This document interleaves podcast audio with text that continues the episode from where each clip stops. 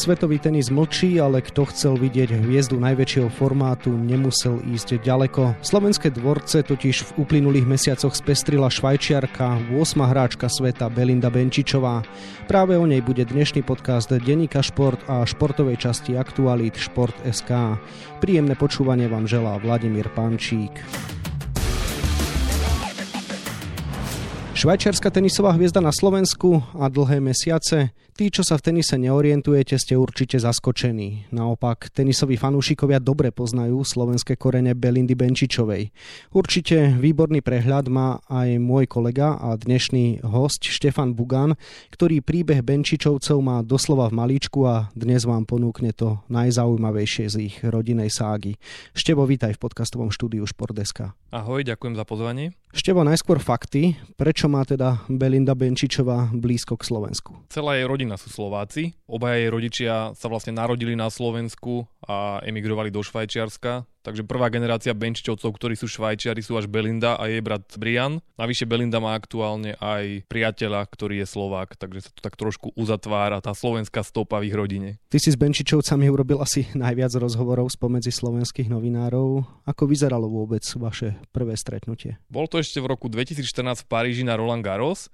Belinda tam prišla ako sedemnásťročná juniorka, ktorá rok predtým vyhrala juniorský Roland Garros aj Wimbledon. Ja som si vyhľadal, ako vyzerá jej otec a tak nesmelo som ho išiel osloviť, či by bol ochotný dať nám rozhovor. Očakával som, že to bude možno, že aj v angličtine. S ním teda v slovenčine, ale s Belindou zrejme v angličtine. On bol taký, že počkajte, kým sa jej dopýtajú Angličania a Švajčiari. Takže mladá Belinda odpovedala po anglicky, po nemecky, po francúzsky a potom, keď už všetci skončili, tak vravel, teraz sa môžeme rozprávať. Zobral nás do reštaurácie a venoval sa asi nejakých dvadsaťpäť minút. Vôbec nebol taký, že rýchlo to ukončíme, ale mal som pocit, že by tam so mnou sedeli ešte aj ďalšie dve hodiny. A keď som prišiel o rok a znovu som dával otázky, už ich bolo menej, keďže rok predtým som ich vyspovedal, tak po nejakých siedmich minútach to už je všetko.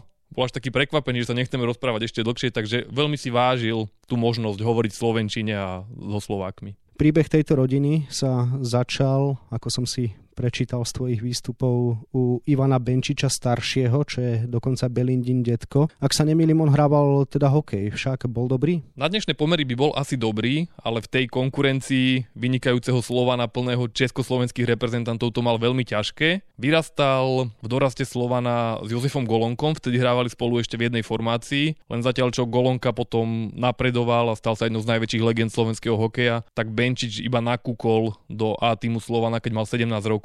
A už po prvej sezóne sa vlastne dostal do Bčka a väčšinu svojej kariéry strávil v B týme Slovana Bratislava. Bol to práve on, čo sa rozhodol emigrovať? Áno, ale nebolo mu to vlastné. On plánoval celý svoj život prežiť v Bratislave, hrávať za Slovan, možno dať naň aj svoje deti, ale v šesťdesiatom ôsmom prišli ruské tanky a vtedy, ako mi on povedal svojimi slovami, pochopil som, že na Slovensku dvadsať rokov nebude tráva rásť. Tak vlastne aj bolo, takže dodnes je veľmi šťastný, že urobil toto rozhodnutie, aj keď bolo veľmi ťažké, ako pre všetky rodiny, ktoré sa rozhodli emigrovať. Ty si robil rozhovor aj práve s Benčičovej detkom. Ako to vyzeralo, za akých okolností sa to uskutočnilo? Bol to veľmi silný moment. Stretol som sa s ním počas tenisovej exibície v roku dvetisícšestnásť, kde Belinda nastúpila proti Dominike Cibulkovej. Keď som si všimol, že je tam aj jej detko, tak som sa spýtal, či by bol ochotný aj on hovoriť. Bol veľmi ochotný a hovoril krásnou slovenčinou. A silný moment to bol preto, lebo mi povedal, že práve v tej reštaurácii, kde sa odohrávala tá tlačová konferencia s Belindou, tak práve v nej mal večeru v deň, keď prišli ruské tanky. Takže to bolo aj pre ňo také veľmi symbolické, že teraz sa pozeral, ako fotoaparáty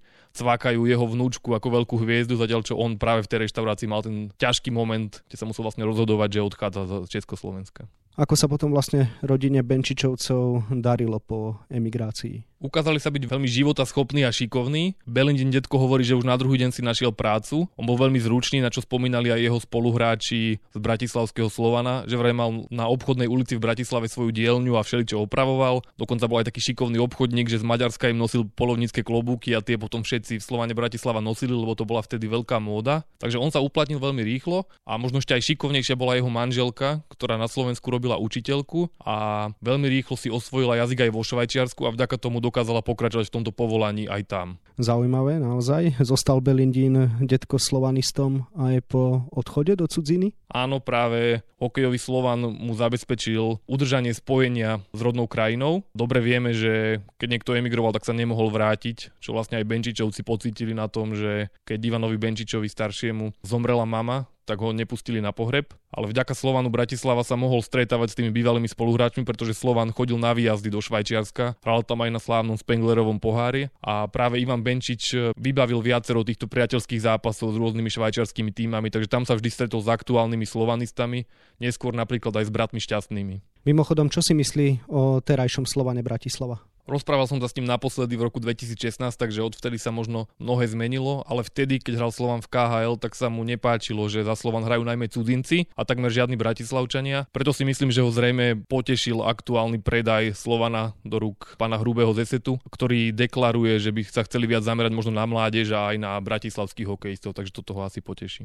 Najstarší z rodu Benčičovcov dal na hokej aj svojho syna Ivana.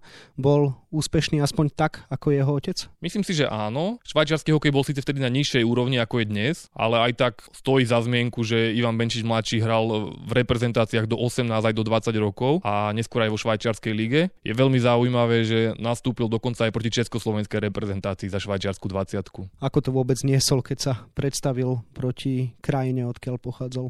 Tam mi povedal veľmi zaujímavú príhodu, že vlastne so svojím otcom vždy sledovali v televízii majstrovstvá sveta v hokeji a držali palce Československu, takže veľmi dobre poznal československú hymnu. A keď potom stál na ľade, na jednej strane Švajčiari, na druhej strane Čechoslováci a ozvala sa československá hymna, tak mal chuť prebehnúť na druhú stranu k tým Čechoslovákom, čo však samozrejme nebolo možné, takže musel hrať proti ním, čiže mal také zmiešané pocity. Viedol ho aj najlepší slovenský hokejista dvadsiateho storočia Vladimír Dzurilla. To sa vôbec ako stalo? To vybavil práve jeho otec Ivan Benčič starší, ktorý dohodol Dzurilovi angažmán v jednom švajčiarskom klube.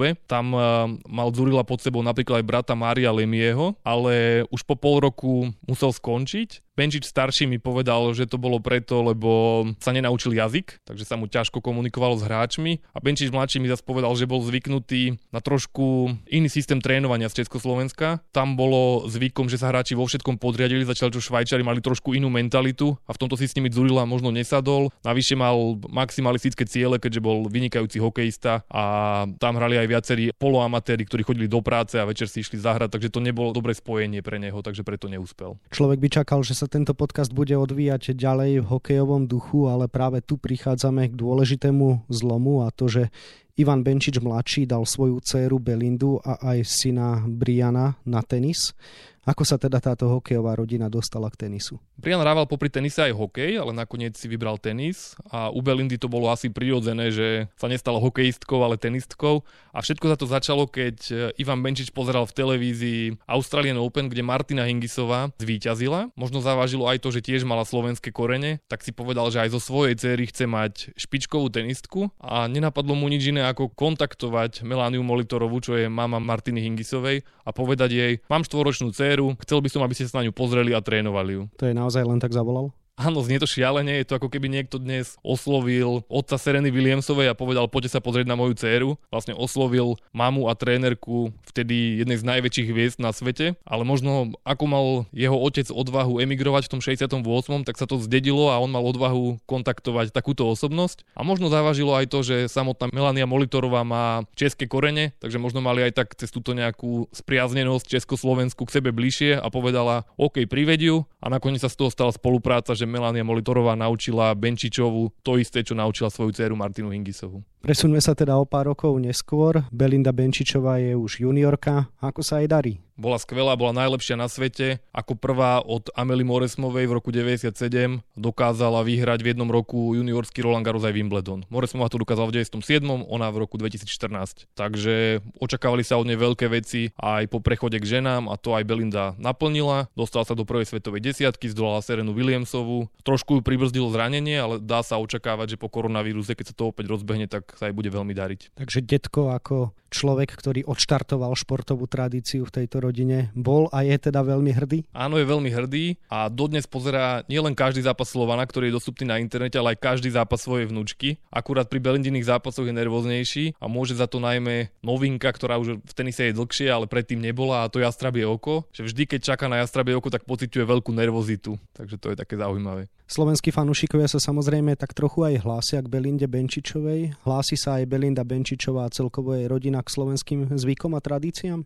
Áno, samozrejme, už pri tom prvom rozhovore, keď mala Belinda sedemnásť rokov, tak som bol prekvapený, ako pekne hovorila po slovensky, a zároveň mi rovno povedala, že cez Vianoce pozerajú slovenské a české rozprávky, napríklad Popolušku, a že miluje slovenské jedlo. To isté mi povedal aj jej otec, že keď emigrovali, tak najviac mu chýbala rodina a jedlo vo Švajčiarsku. Keď si sa Ivana Benčiča pýtal, komu drží palce cez majstrovstvá sveta v hokeji, dostal si nejakú zaujímavú odpoveď? Áno, má troch favoritov, ale vždy na prvom mieste drží palce Slovákom. Keď Slováci vypadnú, čo sa bohužiaľ v posledných rokoch stávalo často, že sme nepostúpili do štvrťfinále, tak držal palce Čechom, a keď sa náhodou stalo, že vypadli aj Slováci aj Česi, tak až na treťom mieste boli Švajčiari. No ak tieto emócie nie sú hrané, tak sa tu až núka otázka, prečo teda Belinda Benčičová nereprezentuje Slovensko, ale hráva aj na tých najväčších turnajoch pod švajčiarskou vlajkou. Belinda má na to trošku takú diplomatickú odpoveď, že je Švajčiarka hrdá na slovenský pôvod. Tým tak trochu sa dá povedať, že neurazí ani Švajčiarov, ani Slovákov. A realita je taká, že asi väčšina z nás by sa zachovala podobne, keby vyrástla v inej krajine, mimo Slovenska. Tamojšia federácia ju podporovala v jej tenisovom raste, takže ona je vlastne za svoju celú kariéru vďačná Švajčiarom. Má tam aj veľa kamarátov a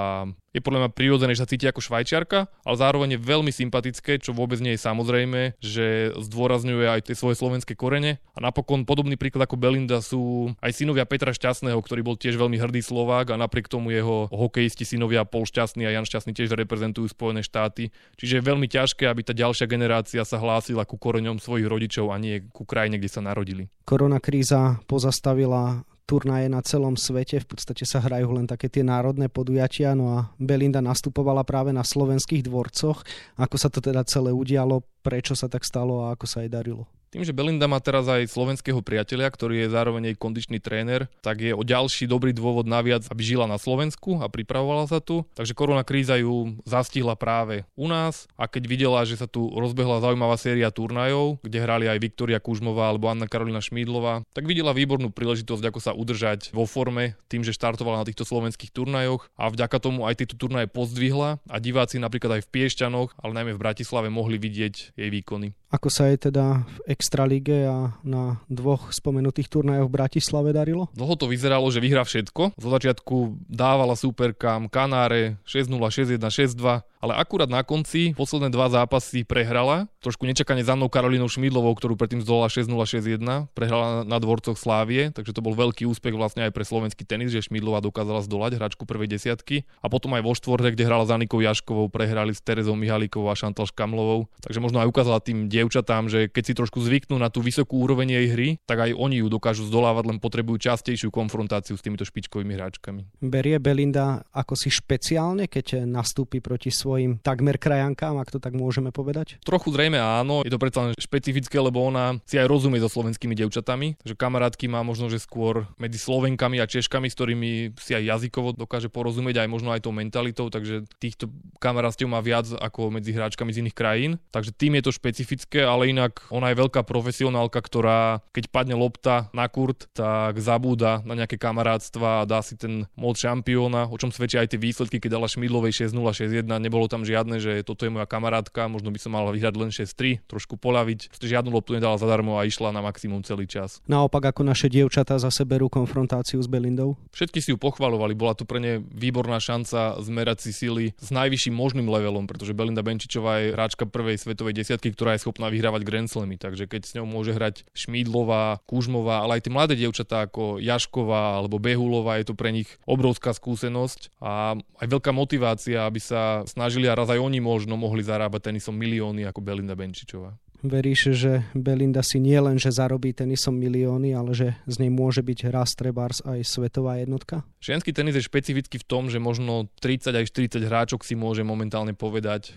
že má na to, aby raz bolo svetovou jednotkou. Belinda Benčičová samozrejme patrí do tejto skupiny a patrí možno do toho najúžšieho okruhu, ktoré môžu mať tieto ambície. Belinda má veľkú výhodu v tom, že ako mladá zažila, aké to dostať sa do prvej svetovej desiatky. Vtedy to ňou aj trošku zamávalo všetky očakávania a tlak s tým spojené, ale teraz už tú skúsenosť má a druhýkrát sa jej to podľa mňa nestane, že nastane istý prepad po úspešných výsledkoch. Navyše má za sebou aj prekonanie zranenia, to ju tiež zocelilo, takže teraz si myslím, že je práve optimálne pripravená na to, aby vyhrávala Grand Slamy a atakovala aj tú prvú priečku. Treba jej držať palce, aby sa jej nestali žiadne zranenia, ale keď sa ma pýtaš, tak ja si myslím, že Belinda Benčičová sa raz stane svetovou jednotkou. Taktiež by si mal pravdu a hoci sa slovenskému tenisu aktuálne neblízka práve na úspešné časy, tak snáď sa budeme tešiť zo svetovej jednotky, ktorá je aspoň časti naša. Toľko Štefan Bugán, ktorému ďakujem, že zavítal do nášho podcastového štúdia. Ďakujem pekne za pozvanie.